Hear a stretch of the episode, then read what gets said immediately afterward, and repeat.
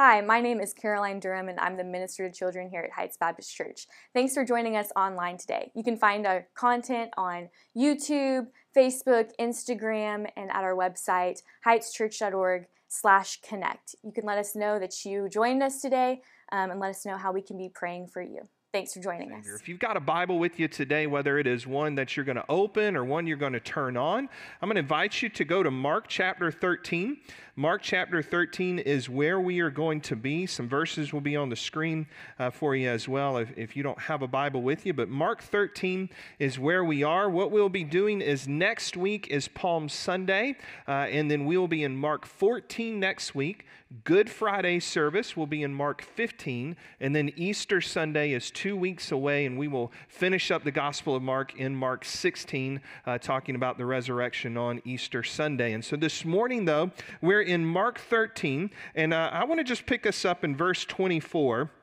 Because as we get started here in verse 24, uh, we need to just kind of set some context for what's happening. Jesus says, But in those days, after that tribulation, the sun will be darkened and the moon will not give its light. Now, when we come into verse 24, Jesus says, In those days, and after that tribulation, things are about to happen.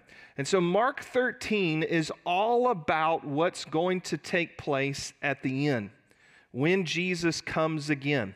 Now, I don't know about you, but you may kind of at first go, oh, yeah, we are. Or you might go, I don't know if we are, but uh, I guarantee you, you are. We are a culture that likes to make predictions. Right? We like to make predictions. Think about it. We try to predict the weather. Is it going to rain? Is it going to be sunny? Is it going to be hot? Is it going to be cold? We, we, try to predict the weather all the time.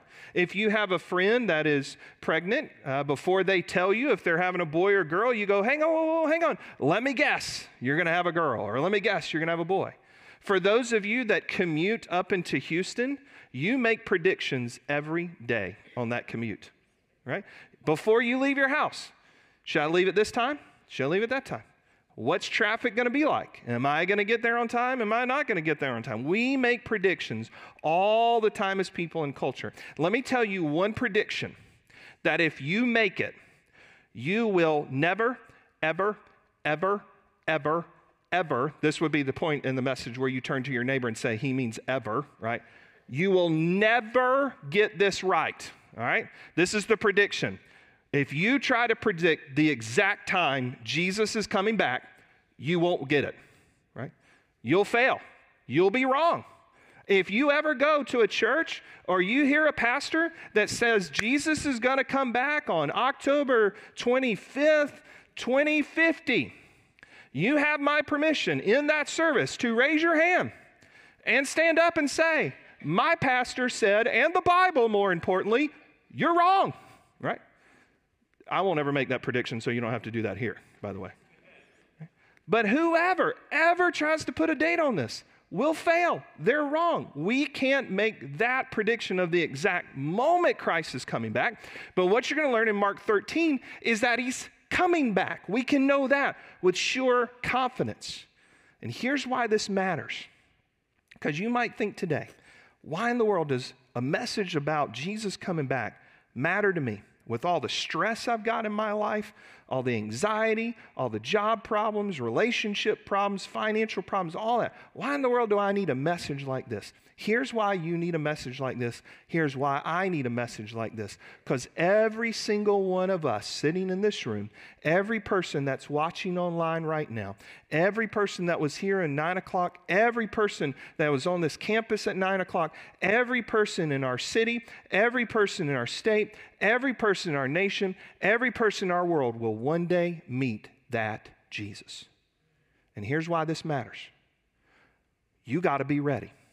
And you have to ask yourself this question today Am I ready to meet Jesus? If I stood before him right now, if he came back today, am I ready to meet Jesus? Am I going to be in heaven for all of eternity, or am I going to be apart from him in the lake of fire for all of eternity? Because those are one of the two destinations. You're going to be in either one of those places for all of eternity. Are you ready to meet Jesus? In Mark chapter 13, we can see three truths that I think are going to help you understand a little more about the return of Christ. Number one, Jesus is going to come for his people. All right? So Jesus is going to come again, and he's going to come for his people. Now, in verse 24, I already pointed out to you, in those days after that tribulation, uh, Mark or Jesus says the sun's going to be darkened, the moon will not give its light Verse 25, the stars will be fallen from heaven, the powers in heaven will be shaken. Verse 26 says, they'll see the Son of Man coming in clouds with great power and glory, and then he'll send out the angels, he says in verse 27. Gather his elect from the four winds, from the ends of the earth to the ends of heaven. Now, when he's talking about in verse 24, and I already kind of tipped my hand on this, but he says, in those days after that tribulation, now, understand the whole chapter in Mark 13. There is a way to look at Mark 13 through what we would call a dual interpretation. All right, meaning this. Some people will say Mark 13, everything written there, takes place in 70 AD. So Jesus is going to say everything I'm about to tell you, Mark 13, that's all 70 AD. All right. Now, for the people in 70 AD, when the Romans came in and they conquered the Jews and they destroyed the temple, they thought it was the end of the world. All right. They, they said, This is the end of the world as we know it. All right. But we know it wasn't the end of the world. Time kept on progressing, and here we sit. So then there's another group that says Mark 13 is all about the future. And this is everything that's going to happen in the end. Then there's this kind of middle group, and I, and I fall in this middle group, that there's parts of Mark 13 that Jesus, when he said it, was a prediction for 70 AD. Then there's parts of Mark 13, as he says it, is for the future, for the end. Let me show you one that would be for 70 AD. In verses 1 through 2, Jesus says, As he came out of the temple, one of the disciples said to him, Look, teacher, what wonderful stones and what wonderful buildings. Jesus said to him, Do you see the great buildings? There will not be one left here upon one stone upon another that will not be thrown down. Right? So verses 1 through 2, we can look at and go, that's 70 AD. That's the destruction of the temple. Then there's other verses like we're going to cover this morning that is pointing us to the future. So I take verse 24 to be what's going to happen in the end. The tribulation period there of the final 7 years, we see when that takes place, things cosmic events are going to take place. The sun's going to be darkened. Moon's not going to give its light. Things in the heavens are going to be shaken. But notice two truths out of there that you really I think can take a lot of comfort in. The first truth truth is this when Jesus comes back in verse 26, everybody's going to know him. It says, when they see the Son of Man coming in the clouds with great power and glory. What Christ does in that verse is he reminds us of something Daniel said in Daniel 7. Daniel chapter 7, Daniel gave us a prophecy of the Son of Man coming, of the Ancient of Days. Listen to what Daniel says in Daniel 7 13 through 14. He said, I saw in night visions, and behold, with a cloud of heavens, there came one like a son of man. He came an ancient of days and was presented before him. And to him was given dominion and a glory and a kingdom that all peoples, nations, languages should serve him. His dominion's an everlasting dominion which shall not pass away, and his kingdom one that shall not be destroyed. And so Jesus is saying here, hey, what Daniel said way back then, he's talking about me. I'm that Son of Man. I'm that Ancient of Days. And when I come, everybody's going to know who I am. Now, stop with me right here because we, we need to kind of do a little, little kind of comparison. Think about how the Bible talks about the two comings of Jesus. When he first came, I know we're, we're about to celebrate Easter, right, but let's, let's go all the way back to Christmas. When he first came, how'd he come? He, he came kind of in obscurity, right? He was born in a small town. He was raised in a small town. He lived in a small town. He wasn't born to people of wealth, of royalty. You know, he, he didn't have a TikTok following. I mean, nobody really knew who he was. He was born into a, a family that was probably relatively poor, and that was his first coming. But how did he just say he's coming again? When he comes again, he's coming in all his power and with all his glory, so that when he comes again, there's no mistaking who he is. There's no mistaking of his identity. Everyone will see this is the Lord. This is Christ.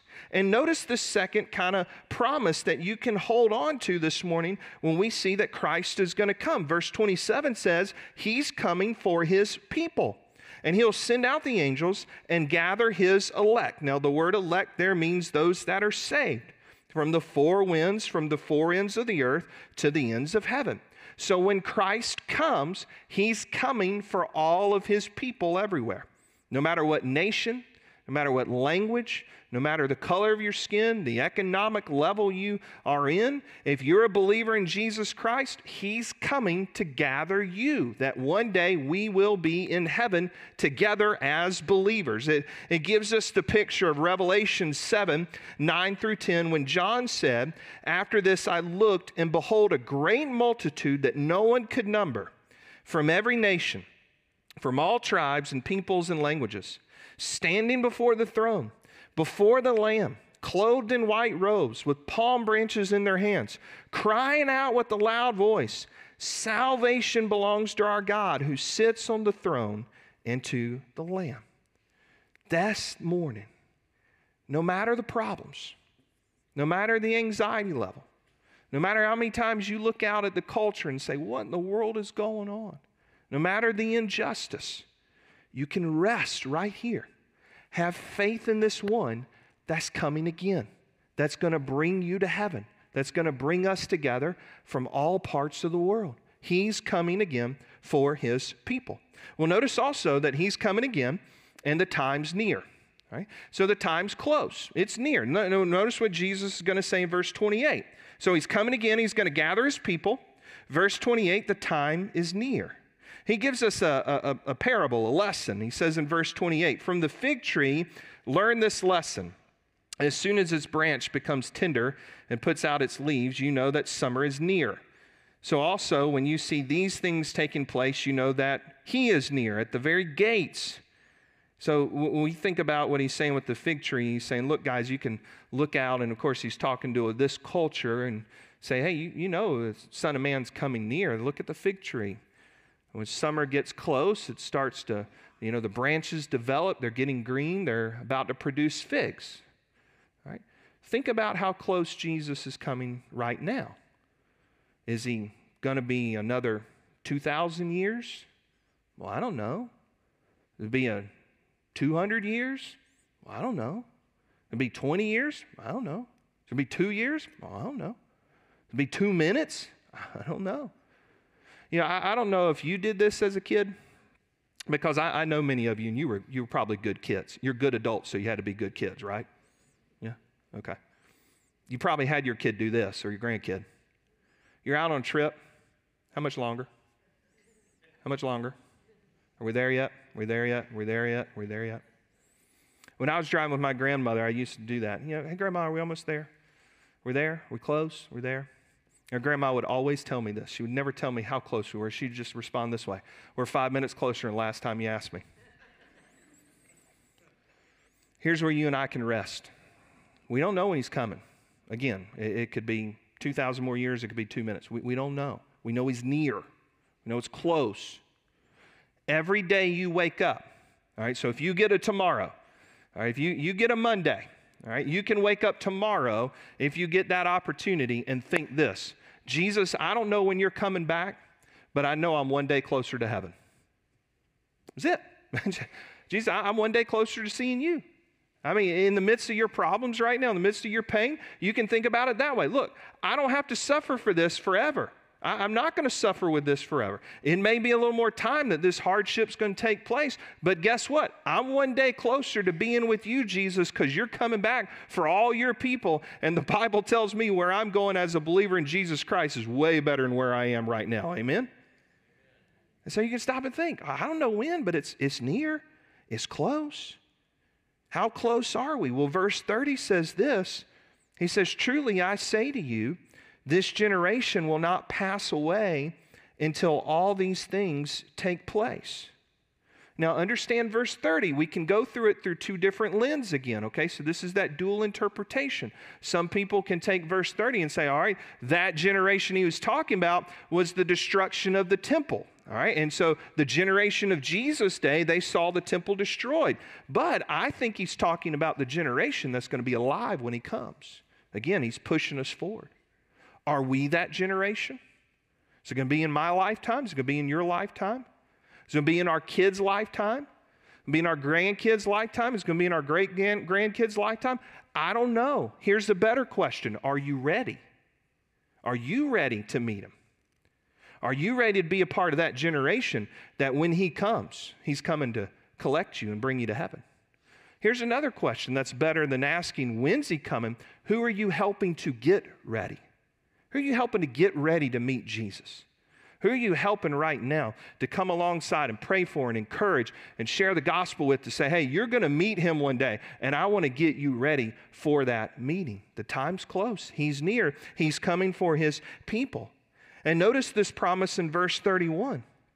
He says, Heaven and earth, it'll pass away, but my words will never pass away. You know, we, we know this in our, our lives. Things pass, people pass away from us, things stop. You know, the Bible tells us that at the end in Revelation 19 20 and 21 that this earth and this heaven right now is going to pass away. And the new Jerusalem is going to come down. There's a new heaven and new earth that, that God is reforming this heaven and this earth back to that pre sin state in the Garden of Eden of perfection. We know all that's going to change. But God says, right here, you can hang on to my word that never changes, that will always exist, that won't pass away. Christ is coming again for his people. Christ is coming again and it's near. But let me show you the third truth is this Jesus is coming again, and only God knows when. All right, Jesus is coming again. Only God knows that, when that's going to happen. Verse 32, he says, Hey, guys, I'm coming again, but only God knows. He says, But concerning that day or that hour, no one knows, not even the angels in heaven, nor the Son, but only the Father. So be on guard. Keep awake, or your translation may say, stay alert for you do not know when the time will come. He's coming again for his people. It's, it's close, it's near. We're one day closer every day to it happening, and only God knows when it's going to happen. Now, verse 32, you may have read that before. You may have been in a church service before where you've heard a preacher go, hey, you know what? Oh, only God knows when Jesus, or, you know, when Jesus is coming back, that Jesus doesn't even know when he's coming back. And you may have heard that, and you may just kind of gone on about your day and you know, just move through things kind of quickly. Well, let me slow us down here. And here's, let me encourage you on this. When you read your Bible, think critically, ask questions. Why did he say that? When in other places he says this. What does he mean by this when in other places he means this? Right? Ask those questions. Become a critical thinker when you're reading the Bible. Why? Because that's going to help you develop your faith. Because for some of you, you're already there mentally, I bet. You go, wait, whoa, whoa, hang on one second. I, I, I thought when Jesus was here on the earth, he was fully God and he was fully man, right? John 1:14, and the word became flesh and he dwelt among us. So if he was fully God, and Jesus knew all things, like he's already said uh, multiple times in Mark's gospel. Hey guys, we're going to Jerusalem. The Pharisees are going to betray me, and you know I'm going to die on a cross, and three days later I'm rising from the dead. I mean, he's got that all mapped out. How does he know that, being fully God, but yet doesn't know this when he's coming back? Well, is he not God, or what's going on? How, how can he know one thing? but not another thing? Well, that, that's a great question. These are the questions we need to ask when we're reading Scripture. Because here's what you need to think through you understand this verse based on the incarnation. So when John 1:14 happens and God takes on human flesh, Jesus was always fully God. He never laid aside any of that deity. But Philippians 2 5 through 11, if you read that later, says that he voluntarily laid aside his glory. Right? So he's, he's always fully God, but in order to come here and be like us, he laid aside some of his glory, he laid aside that glory. So that means then, in his human form, Jesus got sick. Jesus had to eat. Jesus had to sleep. Jesus probably laughed at a really bad joke, you know, uh, that one of the disciples told him, a corny joke in the fire, just to probably make Peter stop telling jokes. I don't know. I, mean, yeah. I like to think that Jesus, growing up, when he was learning, uh, you know, how to be a carpenter from his dad, probably miscut a board. Or as he's hammering, he did what I do because I'm not good with tools, and maybe some of what you do, you hit your thumb every so often with that hammer, right? He did that. Why? He was fully human.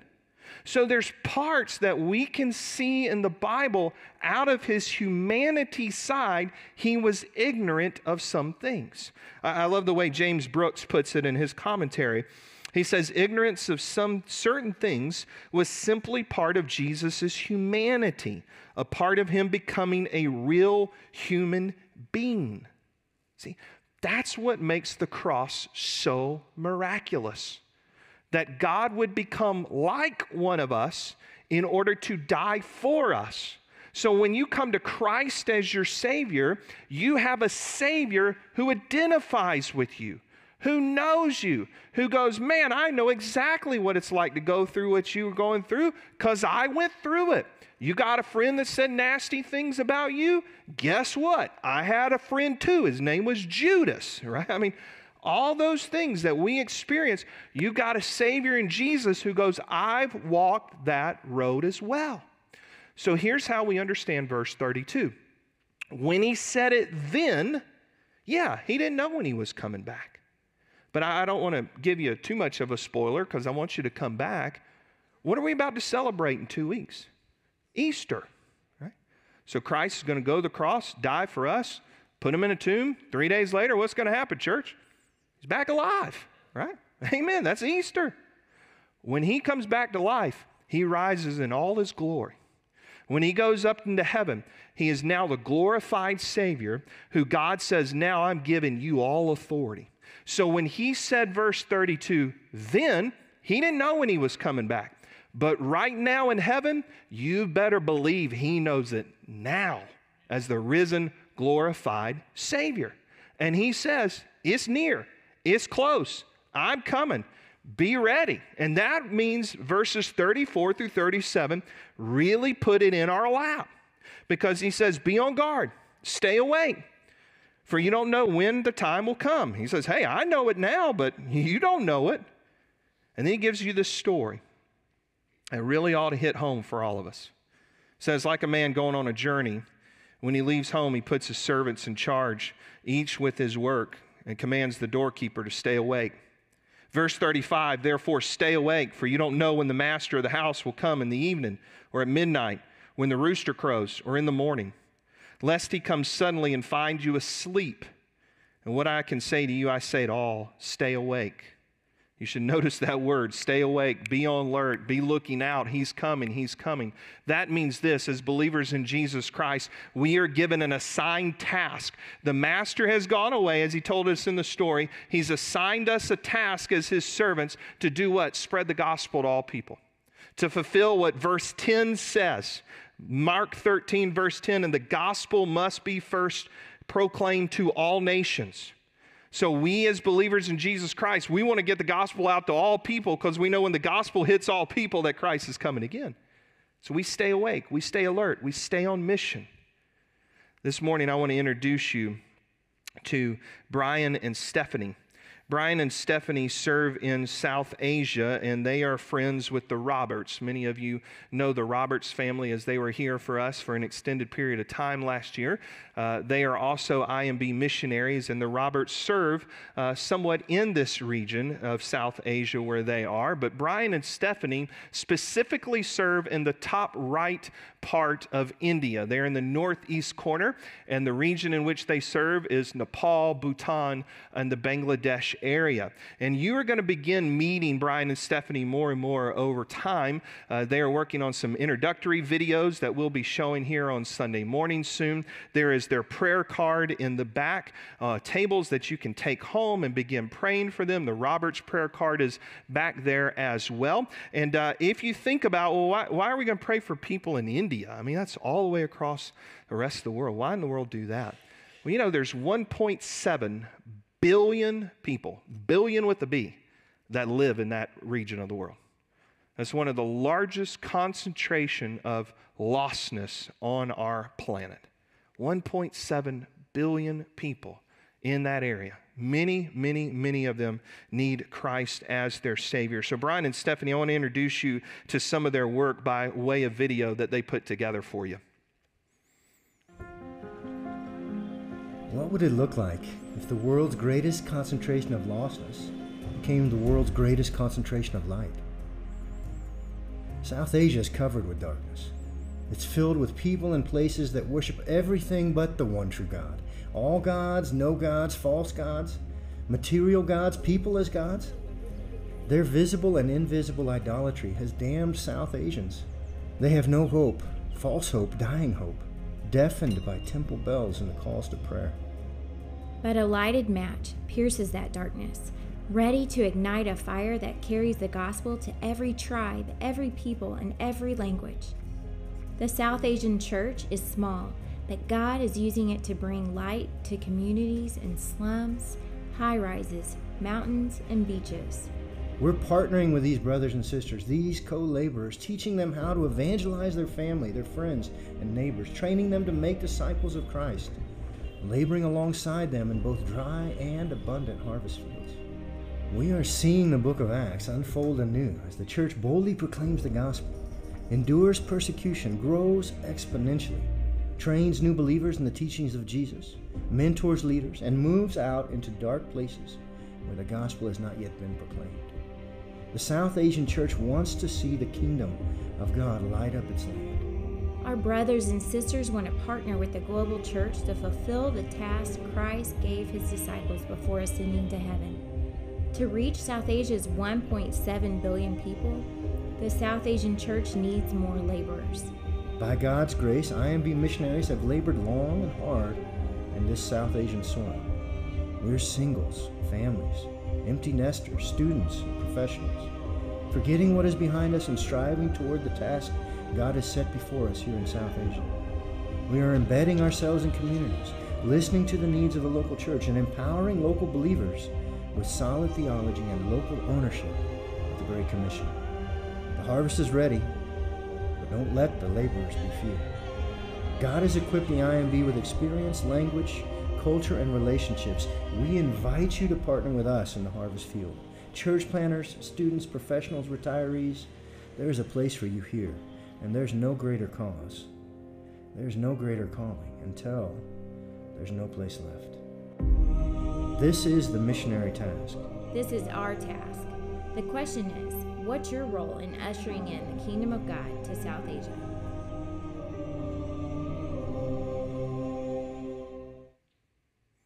You know, it's our, our vision to continue to expand out how we love and lead all people to a new life with Christ. And so you'll be hearing more about Brian Stephanie in that region of our world uh, over the next several years because it's my passion, my goal to continue for us to pray for missionaries like them, but then eventually to be able to go on short term mission trips to India to be able to stand shoulder to shoulder with folks like that and encourage them and help them do what God's called them to do and do what we are called to do as well. And so you'll continue to hear more about that because we want to see the fulfillment of verse 10. The gospel must first be proclaimed to all nations. And so we care about our neighbors and our nations getting the gospel.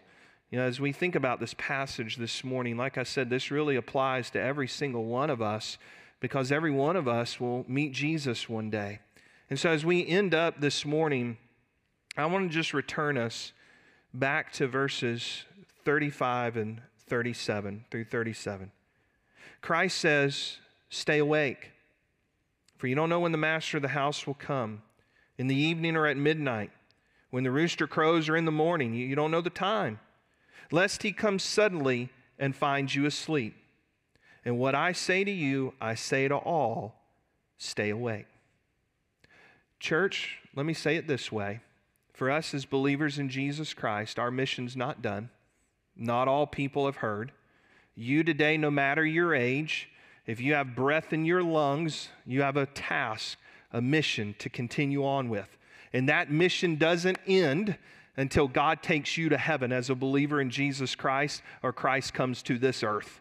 It didn't stop no matter your age. There's no spiritual retirement in obeying the Lord. So, church, stay awake, be alert, stay on mission.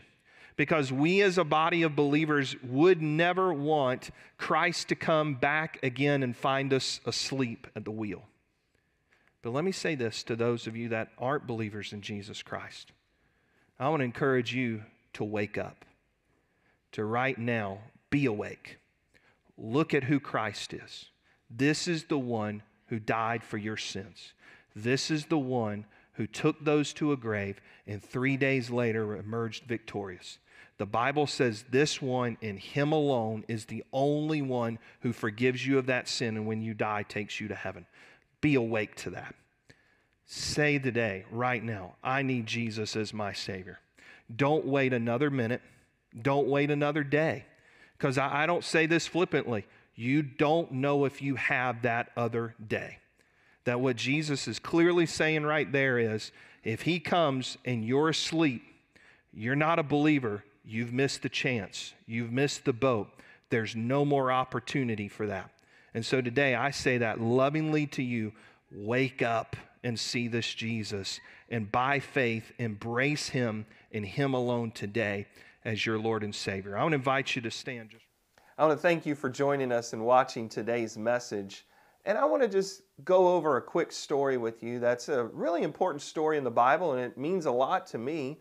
It's about a man by the name of Nicodemus. See, Nicodemus was a guy who pretty much grew up going to church all his life. And one night he comes to Jesus, and it's late in the evening, and he sits down with Jesus and he essentially asks him a question Jesus, how do I go to heaven? How do I get into the kingdom of God? And Jesus responds in John chapter 3 that you have to be born again. Now, Nicodemus asks a very practical question. We all would think, well, how in the world can someone be physically born twice? But Jesus wasn't talking about a second physical birth, he's talking about a spiritual birth, that you have to be born again. See, the Bible tells us in Ephesians chapter 2 that without Christ, our spirits are dead, that we're not able to worship God and love God and honor God. But then when we come to Jesus as the Lord and Savior of our lives, Jesus helps us to be born again. He gives us new birth and our spirits come alive. And so Ephesians chapter 2 again then says, Then by grace you have been saved. It's not a work of yourself, it's the work of Jesus in your life. But listen, that has to be received. You have to receive that gift of grace in your life and believe that Jesus Christ is the Lord and Savior of your life. And simply put it this way Did Jesus do everything he possibly could do to save you on the cross? Or is there something else out there? Is he the only way, or are there other ways? You know, the way to be saved is to say Jesus Christ is the only way to heaven. And friend, when you place your faith and trust in Jesus and Jesus alone, Jesus forgives you of all your sin, past, present, and future. And when you die, one day He will take you to be with Him in heaven. And so when you think about the wonderful promises of Jesus, I want to encourage you today, right where you are, to receive them and believe in Him. And so, if you are ready to do that today, let's just bow in prayer. And I'm going to encourage you in your heart today to mean these words because this is what God says that when we believe in our hearts that Jesus has died on the cross for us, that we can be saved. So, would you pray with me? You can simply say, Dear God, today I believe Jesus is the Lord and Savior of my life. I'm placing my faith and trust in Him in Him alone. Thank you for forgiving me of my sin and one day taking me to heaven to be with you forever. Thank you, Jesus. We pray in Christ's name. Amen. Amen. Friend, I want to thank you so much today for watching our message and encourage you. If you've prayed today to follow Jesus Christ as the Lord and Savior of your life, please let us know so we can come alongside of you and encourage you, help you take your next step of faith. You can connect with us at our website, heightschurch.org slash connect. You can even leave a comment here on this YouTube page, and we'll be in touch with you because we want to just come alongside of you and help you take that next step of faith. So until next time, thank you for joining us today, and we'll see you soon.